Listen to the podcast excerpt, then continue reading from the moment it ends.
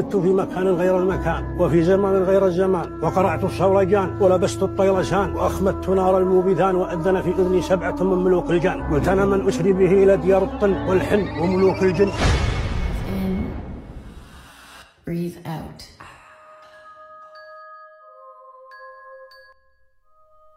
إذا طلعت شمال غرب مركز البجادية التابع لمحافظة الدوادمي راح تلاقي جبل يسمى جبل خنوقة الجبل ذا ينسب إلى قبيلتين من الجن قبيلة بنو مالك وقبيلة بنو الشيصبان. العلامة ابن جنيدة ذكر أنه في المنطقة ذي تحديدا في معازف للجن يسمع صوتها ليلا. ونقلا عن ضاوي فالح النفيعي من سكان البجادية يقول أن الناس سابقا كانت تجي عند غار خنوقة في الليل ويتركون مريضهم عند فتحة الغار مع قرابين. تكون بالغالب طعام ملابس أو أموال ويجون ثاني يوم يلاقوهم تعافي. المكان ذا وأماكن أخرى اقترن اسمها بشياطين الشعر مثل جبل سواج في القاعية أبرق الحنان أو بما يسمى وادي الجن والمكان الأشهر طبعا وادي عبقر بيوم كان في مسافر يعبر الصحراء فشاف رجل غريب الشكل مولع نار جنب خيمة فراح باتجاهها وكل ما كان يقرب كانت تتضح ملامح الرجل المشوهة لين ما وصل عنده وقال له هل لي من مبيت؟ قال له أبد حياك بعد ما جلس سأل صاحب الخيمة من أين الرجل؟ قال له حميري من الشام. فقال له ونعم أهل الشرف القديم. جلسوا يتسامرون لين ما الضيف قال للرجال أتحفظ الشعر؟ قال له نعم أنشدك من شعري. قال له يا ريت. بدأ الرجل المشوه يتلو عليه أبيات طويلة. استناه يخلص بعدين قال له القصايد ذي أنا سامعها. قال تقصد قصايد الأعشاء؟ قال بالضبط. قال القصايد ذي أنا كاتبها له. قال من أنت؟ فقال له أنا مسحل بن جندل شيطان الأعشى هذا الليل معنا جن بسم الله الرحمن. هذا الليل معنا جن بسم الله الرحمن. تعوذ من الشيطان والنية النية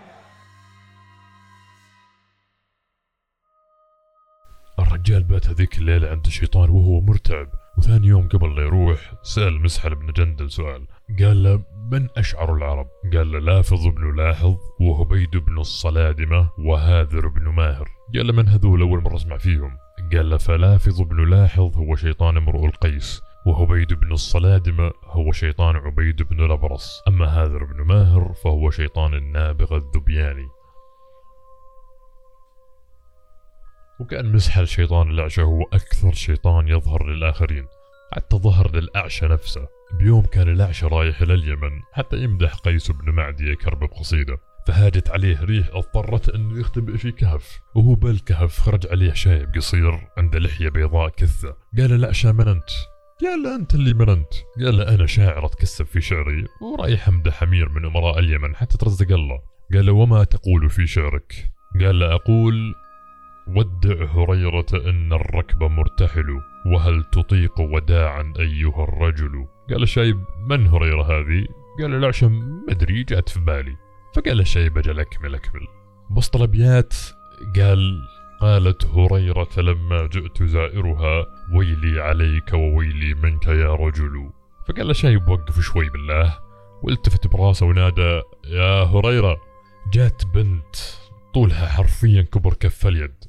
قالها شايب أكمل القصيدة أكملت باقي القصيدة الطويلة ولم تخرم منها بيته وفي أبيات شعرية قالت على لسان الجن نفسهم وليس نقلا عن الشعراء. حرب بن أمية بن عبد الشمس اللي يصير جد معاوية بن أبي سفيان. خرج بتجارة مع مجموعة من قريش وهم بالطريق صادفهم داب أو أفعى. فضربوه وكملوا مشوارهم عادي. إلين ما دخل عليهم الليل جاتهم امرأة غريبة. بيدها عصا وإذا ضربت الأرض بالعصا هربت الإبل وتفرقت. فيقومون ويجمعون الإبل وتجيهم ثاني يوم ونفس الحالة. استمر الأمر لمدة ثلاثة ليالي متواصلة. لين ما في شخص معهم قالهم إذا جاتكم قولوا في وجهها باسمك اللهم. وفعلا جات المرأة أمام حرب بن أمية فقالها باسمك اللهم. بمجرد ما قال هذه العبارة أطلعت عليه نفس الحي اللي ذبحوه أول بالطريق. الدغته مات في مكانه فورا واختفت المرأة ودفنوا حرب بن أمية هناك. فوقفت الجن فوق قبره وقالت وقبر حرب بمكان قفر وليس قرب قبر حرب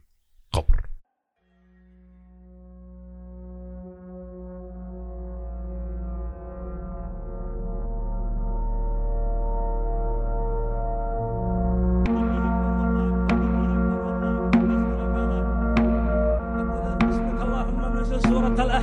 والأعراف من زنون قاف كاف هاء يا عين صاد.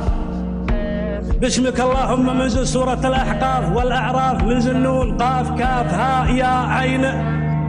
صاد رب صاد مهلكا فرعون ذي الأوتاد عاد هل إرم ذات العماد من بنوا صخرا بواد. جيت لاني حي لاني ميت بينك بوت بينك فيت حط البيت تلو البيت وشد القياد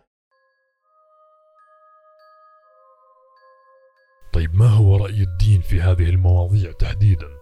الصحابي سعد بن عبادة رضي الله عنه تبول عن غير قصد في جحر الجن فغضبت منه الجن وقتلوه ولم يعلم أحد عنه شيئا حتى اخضر جسده. إلى أن سمعوا سكان المدينة القريبين من هذا الجحر أصوات تطلع منه وتقول قتلنا سيد الخزرج سعد بن عبادة رميناه بسهمين فلم نخطي فؤاده.